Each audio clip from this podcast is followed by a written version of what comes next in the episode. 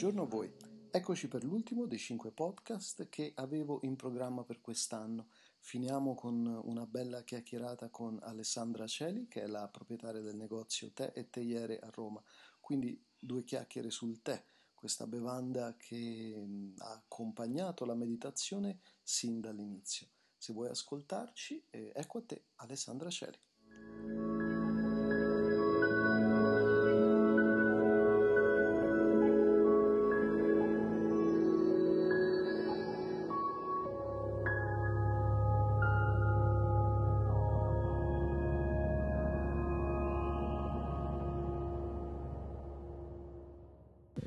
Stiamo registrando? Sì. Allora, buongiorno. Buongiorno.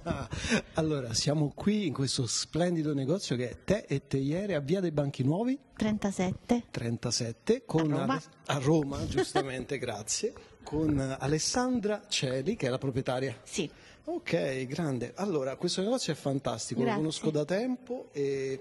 però poche volte sono entrato davvero e ora ti ho conosciuto e volevo proprio approfondire questo perché il tè è un tema eccezionale. Sì. E la domanda che già mi hai detto che ti fanno tutti, come ti sei avvicinata a questo mondo? Allora, io ho fatto degli studi erboristici eh, e quindi ho iniziato ad appassionarmi a diversi tipi di piante, eh, tra le quali quella del tè. Quindi inizialmente ho lavorato anche in erboristeria, ho fatto l'informatore farmaceutico, poi diciamo stanca un po' di questa vita che mi sembrava un po' monotona, monotona ho iniziato ad approfondire appunto l'argomento del tè, però quando, quando ho iniziato a farlo, e parliamo del- della fine degli anni 90, inizi 2000, Ok, quindi in parecchio. Italia c'era pochissimo sull'argomento. Io ricordo che quando lavoravo in erboristeria l'unico tè che vendevamo era il tè bancia, Ah, eh, vero, perché era l'unico che in un certo modo all'epoca arrivava eh, ed era quello che veniva bevuto soprattutto da chi eh, faceva le diete macrobiotiche, no? quindi Sì, il bancio, il me lo ricordo in quel così. periodo era... Però eh, a pensarla adesso era qualcosa di, di veramente mm, di bassissima qualità. Ok, ma il tè bancio in generale oppure no, quello, quello là che vendeva? vendevo io nel Brusselina. ok, allora non diciamo dove lavoravi. No, vabbè, non esiste più. Ok, Eh, allora va bene. Poi, niente, appunto questo cambio che volevo fare di vita mi ha portato a approfondire la materia. Ho iniziato inizialmente a, mm, a studiare per conto mio, quindi ho ricercato un po' di libri, cose così. E poi un giorno, diciamo anche grazie a una mia cugina, Ok, eh, entro a contatto diciamo, con questo negozio perché inizialmente eh, questo negozio viene aperto nel du- 2002 da, da una signora eh, a Via del Pellegrino 85 quindi per 12 anni Tè e Teiere ha avuto Era una Via sede in. Via del Pellegrino e nel 2005, no, anzi nel 2004 mi affaccio eh, dicendo- portando il mio curriculum e dicendo se potevo lavorare e inizialmente non, non- diciamo, non, non- avevano bisogno di, una persona che lavorasse lì. E poi eh, nella primavera estate del 2005 invece questa persona mi chiama e io nel settembre 2005 inizio a lavorare. ok. E, e quindi inizio a fare un'esperienza con, quotidiana con i tè, quindi ave- avendo a che fare da subito con circa 100 tipologie di tè. E nel corso degli anni approfondisco, approfondisco, approfondisco finché nel 2008 questa signora decide di, di lasciare l'attività e la prendo io.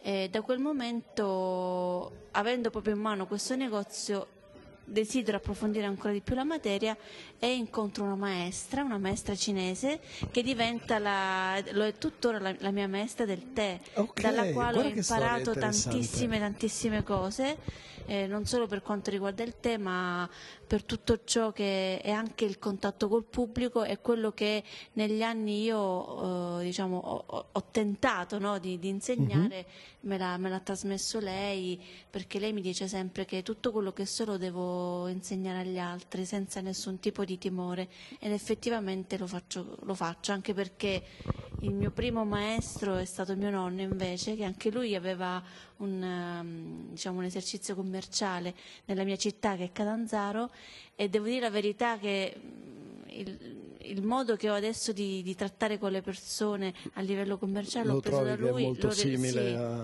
a come faceva sì, tanta, forse sono un po' troppo generosa, però io, io, sono questa e quindi mi piace. Beh, da, utente, da, utente, posso confermare che quando entri qui dentro ti senti proprio accolto, quindi è, è, molto molto piacevole.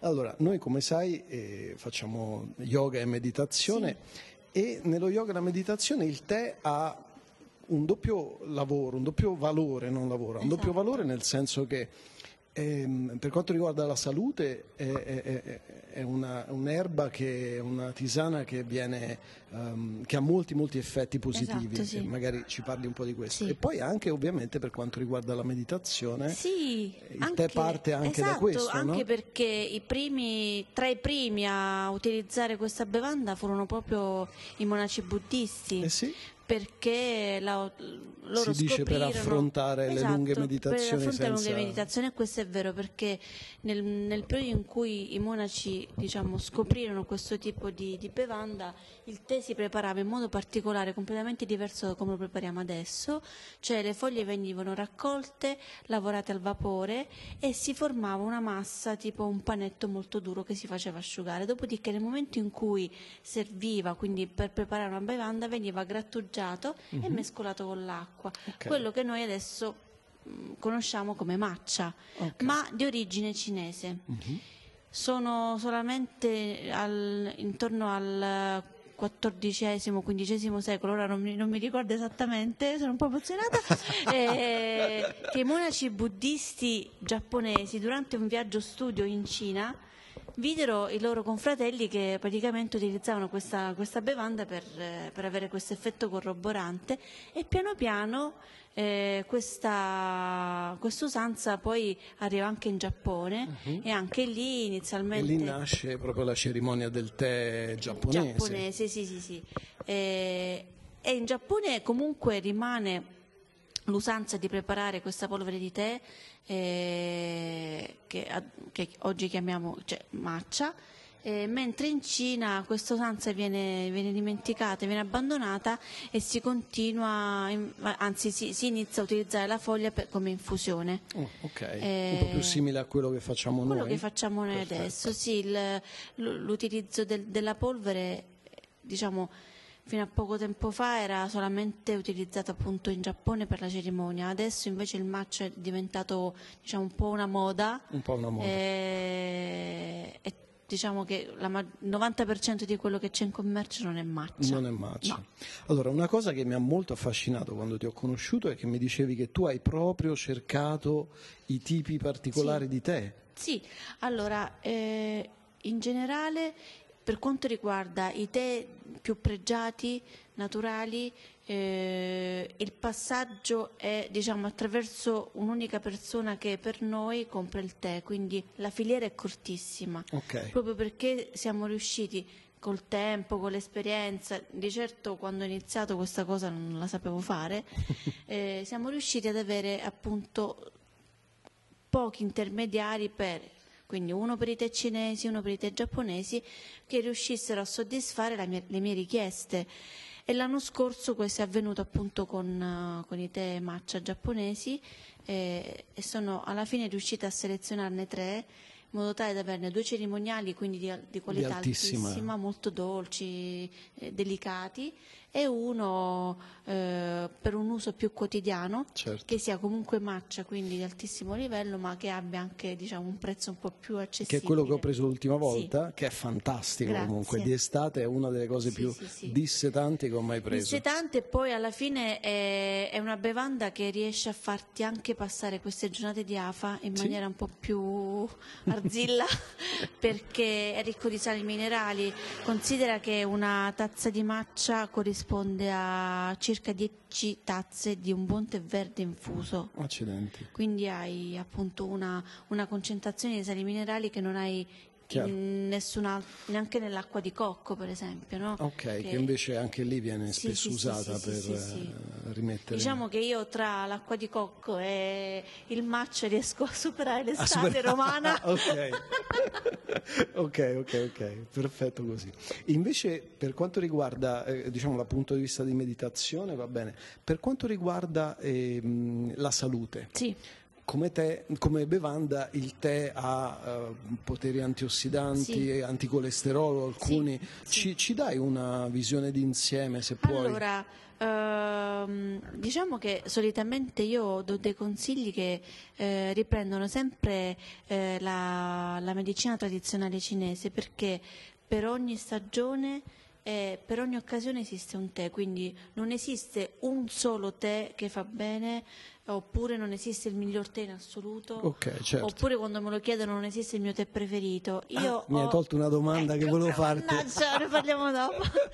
Però per ogni stagione esiste una tipologia di tè, quindi se posso dare un consiglio, quindi certo. se si bevono i tè bianchi e i tè verdi perché appunto mm-hmm. sono quelli che hanno un'azione più corroborante e, e sono ricchi di, di, sali minerali e se ne, può, se ne, può, bere una quantità anche molto elevata, parliamo di un litro, un litro e mezzo perché eh, non danno fastidio allo stomaco ma danno sostegno. Okay. Quando poi ci avviciniamo all'autunno eh, possiamo bere i tè che eh, diciamo, sono quelli che possono essere anche considerati eh, una via di mezzo tra i tè verdi e i tè neri che sono i cosiddetti oolong. Ah, okay, sono, oolong. Gli oolong sono dei tè che adoro perché eh, diciamo, la maggior parte di quelli che abbiamo noi provengono da piante selvatiche e da piante anche anziane che hanno 80-100 anni, quindi hanno anche loro una storia e hanno un concentrato di principi attivi elevatissimo. Affascinante. E anche in quel caso abbiamo dei tè che invece hanno un gusto che ricordano, ricorda più le, note autunnali autunnali, uh-huh. soprattutto i tè con un'ossidazione molto alta, tè di roccia che hanno anche, proprio perché crescono tra le rocce. Ah, i tè di roccia? Sì, sì, tè di roccia. Eh, hanno anche dei retrogusti minerali e quindi eh, si avvicinano molto a ai sentori che ci circondano nell'autunno, uh-huh. quindi l'odore di pioggia, l'odore di, di foglie bagnate, queste cose così. Poi man mano che andiamo avanti verso l'autunno inoltrato, l'inverno, tè neri, altri oolong o il preziosissimo puer. Che, che adoro personalmente. Sì, anch'io eh, che è uno dei tè diciamo, più particolari soprattutto per quanto riguarda le proprietà perché eh, dicevamo prima proprietà digestive o proprietà eh, anticolesterolo sì, sì, parliamo sì. del puer. puer. ma bisogna sempre fare attenzione esistono due tipologie di puer il puer sheng e il puer shu uh-huh. se noi abbiamo bisogno di avere delle proprietà o comunque vogliamo bere i puer originali quindi quelli che si bevevano appunto più di mille anni fa dobbiamo bere il puer Sheng, Sheng, che non è altro che un tè verde che viene fatto invecchiare e viene fatta partire una, una eh, oddio. Fermentazione? Una, grazie, una fermentazione. Eh, vedi? che modifica completamente lo stato della foglia e amplifica le proprietà del tè verde, che okay. è la foglia di base ora ve lo spiego in maniera molto semplicistica. Sì, sì, sì, Per quanto riguarda lo shu invece è un tipo di tè che invece viene inventato dai cinesi negli anni 70 perché eh, come al solito noi occidentali sconvolgiamo la vita degli orientali e eh, iniziamo ad, a fare una richiesta un po' troppo alta di questo puer e loro che fanno? Decidono di eh, per non appunto finire le scorte, perché alla fine il puer Sheng è un puer che si conserva, è l'unico tè millesimato che va invecchiato e quindi eh, come faccio io ho dei puer che risalgono diciamo, il più vecchio che ho è dell'89, quindi piano piano negli anni io me li conservo in modo tale da avere la mia... Le annate proprio, come sì, vini. annate, esatto, la stessa cosa. Lo shu viene inventato negli anni 70 proprio per accontentare il mercato eh, occidentale e quindi praticamente che succede? Che eh, le stesse foglie, quindi abbiamo la stessa qualità di foglie, vengono raccolte, eh, appassite e immediatamente per circa 30-40 giorni vengono bagnate quotidianamente con acqua calda, ricoperte con dei teli in modo tale che eh, con il caldo e con l'umidità si forma questa fermentazione. Okay. Quando il tea master decide che dopo 30-40 giorni le foglie sono pronte e hanno avuto dire, una, hanno subito una fermentazione completa, eh, si, si, stoppa questa fermentazione eh, lavorando le foglie col calore in modo tale che la, la, chiamiamola la muffa che si forma sulle foglie, quindi questa patita bianca scompare e le foglie vengono immediatamente messe in commercio. La differenza sostanziale è che una foglia di sciù è una foglia che è stata lavata per 40 giorni, quindi non ha nessun principio attivo all'interno, non ha neanche caffeina okay. e quindi i cinesi dicono che lo sciù si beve per il gusto di bere un puer, ma non per le proprietà che sono solamente per lo Sheng, Sheng sì. Ok, molto interessante. Un'altra domanda che, che, avevo è ovviamente sulla parte del rito del tè. Sì. Io sono appassionato ormai da, credo la prima volta che ho visto la cerimonia del tè giapponese era il 1989 sì. e da allora con una certa frequenza l'ho, l'ho, l'ho, appunto, sono, sono, andato a trovare il centro Urasen che è qui a Roma.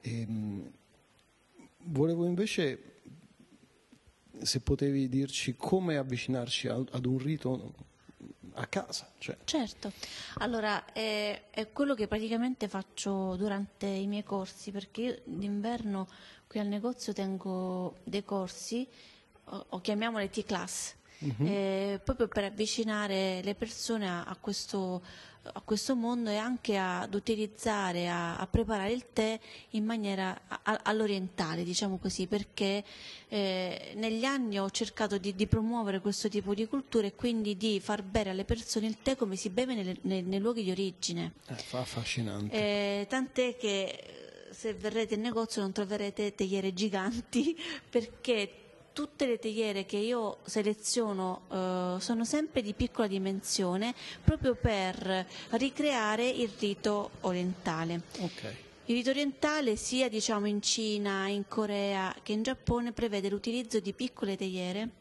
eh, di solito pos- possiamo trovare anche piccolissime teiere che possono essere anche di, da 150, 200, 300 ml al massimo. Ne, ne, stiamo vedendo alcune qui in negozio, sono bellissime, quindi io invito veramente tutti quanti a venire e, perché è affascinante. E straordinario, sono delle opere d'arte, scusami. E infatti continua. la maggior parte sono artigianali eh, e non sono le teiere delle bambole, ma sono delle teiere che si utilizzano quotidianamente eh, per diciamo, sfruttare al massimo la foglia. Facciamo un esempio, se noi utilizziamo una teiera diciamo all'occidentale, quelle più inglesi, no? uh-huh. abbiamo delle grandi teiere nelle quali in un litro d'acqua eh, mettiamo all'incirca 10-15 grammi di tè e sentirete dire vabbè lasciamo l'infusione 3, 4, 5 minuti. In quel modo abbiamo un'infusione che a livello anche di gusto non è molto equilibrata ed è a mio parere mh, sbagliata. Eh, se invece utilizziamo il metodo orientale, noi abbiamo delle piccole teiere nelle quali eh, mettiamo un certo quantitativo di foglie che ci permettono di fare tante infusioni, okay. più il tè è di qualità, più riusciamo ad infondere le, le foglie 3, 4, 5, 6 volte, proprio come si fa, si fa in Cina, in Giappone in Corea. Un quindi ovviamente cambia anche la, la, la quantità, vo- di volte il gusto. Di volta in volta ogni tazza avrà un gusto diverso. Ah. E, naturalmente in base anche a come si infonde, poi questo vabbè, è un discorso che possiamo fare anche a parte, eh, però ci danno l'idea di che cos'è veramente un tè. Uh-huh. Quindi nel momento in cui eh, compriamo un tè di alta qualità, quindi un, un bel tè verde con queste foglie grandi, eh, profumatissimo, soprattutto fresco, l'ideale è prepararlo per esempio in un Gaiwan, che è una classica eh, tazza ehm, cinese, tipica eh, diciamo eh, per un uso quotidiano. Okay. Ci sono tantissime foto, tantissimi video che appunto ritraggono queste tantissime persone che durante la loro giornata la, hanno la loro tazza accanto e continuamente versano l'acqua Versano sempre sulle acqua. stesse foglie fino ad arrivare a bere solo l'acqua.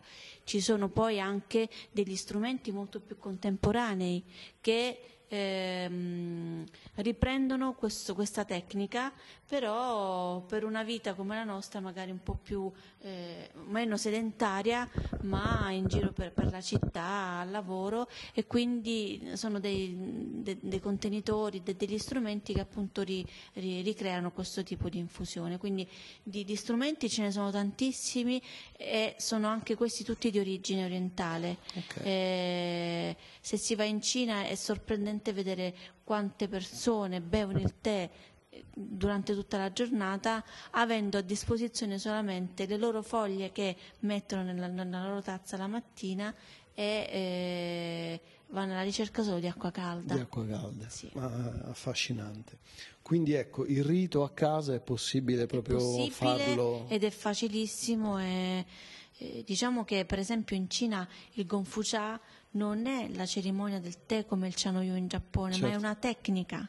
Ah, ok, ok. La parola stessa all'inizio è Gonfu, riprende esattamente eh, le pratiche del Gonfu cinesi, quindi disciplina e tecnica che Ok. vengono applicati al, al tè. Quindi ci vuole una certa tecnica e una certa disciplina per poter fare un, un buon tè.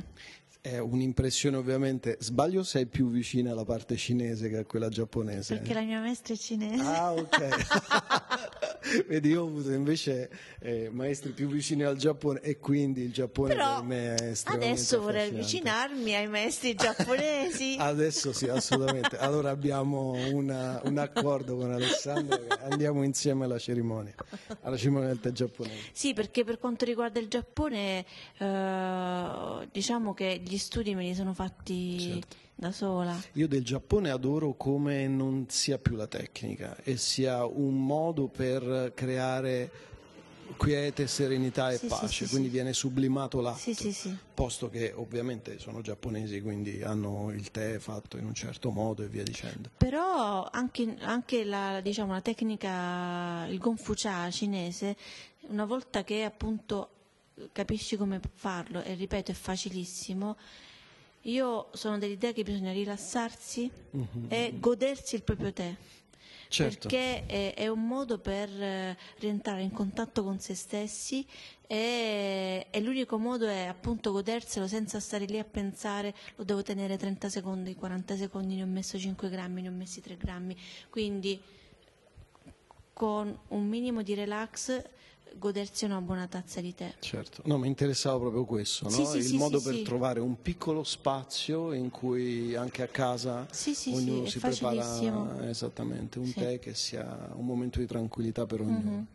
Perfetto. E, mh, invece qualche consiglio sulle tazze, che è un'altra delle cose che qui trovo fantastica, vedo molte sono Ma consigli, io piace. dico sempre sì, quella che piace di più, la forma che piace di più e il materiale, quindi eh, si è liberi di toccare qualsiasi cosa c'è in questo negozio in modo tale che solamente io, io, quando io scelgo una tazza la, la scelgo tenendola in mano, proprio col tatto, Certo. è la prima cosa, poi a me piacciono molto le tazze sottili, eh, mi pia- adoro le, le- le tazze svasate, eh, però ripeto è un mio gusto personale. Certo. Ehm, e poi vabbè io adoro la, la- la porcellana finissima, quindi ho questa passione che poi vabbè riporto qua nel negozio, però vedo che è apprezzata. Ma ci credo, ci credo assolutamente. E poi un altro materiale che adoro è il vetro. Ah. Il vetro è soprattutto... Che è più cioè- occidentale, se vogliamo, come uso, o Ma se ne fa no, anche, io ho... anche in Cina e in Giappone? Mm, in Cina e in Giappone tantissimo, anche Ah, vedi, perché allora ci sono... No, no, no, no, no. Eh, ho delle, delle teiere cinesi eh, artigianali di vetro, Oh. di vetro soffiato, solitamente Pirex, la stessa cosa per il Giappone, ho un'azienda giapponese leader nel settore proprio de- del Pirex eh, per le infusioni proprio specifica. Eh, ed è un materiale che a me dà l'idea proprio de- della purezza e quindi eh, è adorabile perché hai anche la possibilità di volta in volta di vedere il colore del tè. Ah, certo, con infusioni esatto, successive, esatto, con infusioni come successive, dicevi, no? oppure um, preparando un oolong, un tè bianco, ah, okay. un tè verde, hai la possibilità di vedere realmente che, che, colore viene fuori. Un'altra cosa che io non sapevo fino a relativamente poco tempo fa, è vero, ogni tè ha una sua temperatura? Assolutamente sì, uh, in linea di massima tè bianchi e tè verdi cinesi 70 gradi. Oh. Tè verdi giapponesi partiamo per esempio in questo periodo eh, è meraviglioso infondere foglie di sencha fresco a 50 gradi. Oh. Eh, comunque con i giapponesi non andiamo oltre 65 per i verdi. Poi magari che ne so, il kukicha si fa 80, il genmai c'ha pure quella 80, però sono del, delle eccezioni. Poi gli oolong, eh, i tè neri e i puer a 95 gradi. Okay. Però per i tè verdi bianchi bisogna stare attenti perché se si supera leggermente la temperatura si cuociono le foglie e quindi viene fuori soprattutto la parte amara che è il tannino. Il tannino Invece, eh, Questo perdonami, per i tè bianchi? Bianchi e verdi, ah, bisogna stare sempre attenti. Okay perché spesso eh, quando per esempio arrivano delle, dei clienti nuovi l'approccio col tè verde è sempre no, oddio no, il tè verde amaro non mi piace. Chiaro. Allora poi io magari faccio delle domande, ma come lo prepari? Eh vabbè, faccio bollire l'acqua. Mille gradi. No, non si fa bollire l'acqua. Quindi è fondamentale eh, avere un termometro, Chiaro. oppure se vogliamo farla d'occhio, eh, quando si vedono le primissime bollicine tipo acqua frizzante, spegnere e fare, procedere con l'infusione. Però soprattutto in estate, se l'acqua appunto è tiepida a 50 gradi, abbiamo dei tè meravigliosi che ci dissetano mm-hmm. e, e, allo stesso tempo non, non, ci fanno sudare. La cosa affascinante è come veramente sia un mondo da scoprire sì, e questo eh, è straordinario. Non si finisce mai di imparare. Assolutamente, assolutamente. E, mh, una cosa che mi è venuta in mente adesso Ah sì, che invece ehm, l'ultimo tè che ho preso da te mh, mm, mi avevi consigliato anche di farlo freddo proprio. Sì. Il, no, no, il, come si chiama? Il tè verde mm, il matcha. Busti, il matcha ah, in, sì, il matcha. No, però come si chiama il nome esatto? Ya, Yakubi, ya, ya. Allora, ti ho eh, dato eh. allora Yakubita è Non è nome... solo matcha, è facile. No, Yakubita è il nome del cultivar. Okay. Perché naturalmente non esiste un solo tipo di matcha, ma come per i tè verdi abbiamo eh, che ne so, solamente in Cina 10.000 cultivar di tè verde, anche in Giappone ne abbiamo tantissime. Yakubita è una delle cultivar più eh, diciamo più coltivate perché è quella più resistente che dà una, okay. una buona qualità anche nel tè. E, ehm, sì, è ottimo freddo perché basta la stessa dose che si utilizza per una tazza di matcha caldo si utilizza per esempio in mezzo litro d'acqua, quindi all'incirca un grammo e mezzo, due grammi, eh, si mette all'interno di una bottiglietta, si versa dell'acqua, che ne so, due o tre dita d'acqua, si shakera forte forte forte in modo tale da sciogliere la, la polvere e, e si, si, riempie la bottiglia con, con l'acqua. Con è dissetantissimo. È molto dissetante. Io di solito quando arriva a metà bottiglietta rimetto l'acqua in modo tale che lo diluisco e vado avanti per un okay, po'. Okay. È, è, è, vero, è dissetante e, e tira tanto su. Ok. Bene, allora nulla, ehm, un consiglio per iniziare. Allora, per iniziare, ehm, quindi per il passaggio dalla bustina... Per il passaggio dal tè in freno, non lo so, dall'estate, non lo so, da qualunque cosa da supermercato a qualcosa un po' più... Allora, di... se si vuole cominciare con i tè verdi, come dicevamo prima, bisogna stare molto attenti alla temperatura, quindi all'inizio avere un po' di cura. Eh, e poi altro consiglio che do sempre è utilizzare un'acqua a basso residuo fisso. Ok, giustamente. Quindi senza fare pubblicità, uh, prendete le bottiglie al supermercato, guardate la composizione e mh, più o meno deve stare sotto il 50 come sotto, livello di, perfetto, perfetto. di, residuo fisso perché abbiamo bisogno di comunque un'acqua molto leggera uh-huh. e non con un gusto suo Chiaro. forte perché deve venire fuori il gusto esalti del tè. il esatto. gusto del tè e poi perché facendo degli esperimenti noi lo facciamo eh, durante la, la, prima lezione eh, si vede come quando si prepara il tè con un acqua a basso residuo fisso l'acqua è limpida uh-huh. e viene fuori solo il colore del tè. Man mano che eh, utilizziamo un'acqua con un residuo fisso alto o addirittura l'acqua del rubinetto, eh, il tè, anche un, un, ottimo tè verde giapponese che è ricco di clorofilla, viene fuori marrone. Okay, okay. Quindi là andiamo a, a, a cambiare completamente il gusto e la composizione proprio chimica dell'infuso. Certo. Va bene, dimmi, dimmi. Uh... E quindi sì, un consiglio è tranquillamente cominciare a, con un buon tè verde, ma anche con un tè bianco, che in quel caso è molto facile da preparare e ha un gusto molto fresco. Quindi, ok, uno di chi sentirà questo podcast verrà qui al negozio e ti chiederà esattamente il tè verde dello Yunnan. Ok, tè verde dello Yunnan. Che di, so- di, solito quello che noi consigliamo proprio per cominciare. Per iniziare. Sì. Va bene, va bene. Allora io ringrazio tantissimo grazie, Alessandra per grazie, la disponibilità. Grazie a te. E, e ci vediamo presto. Ok, grazie, a presto. Grazie. Ciao.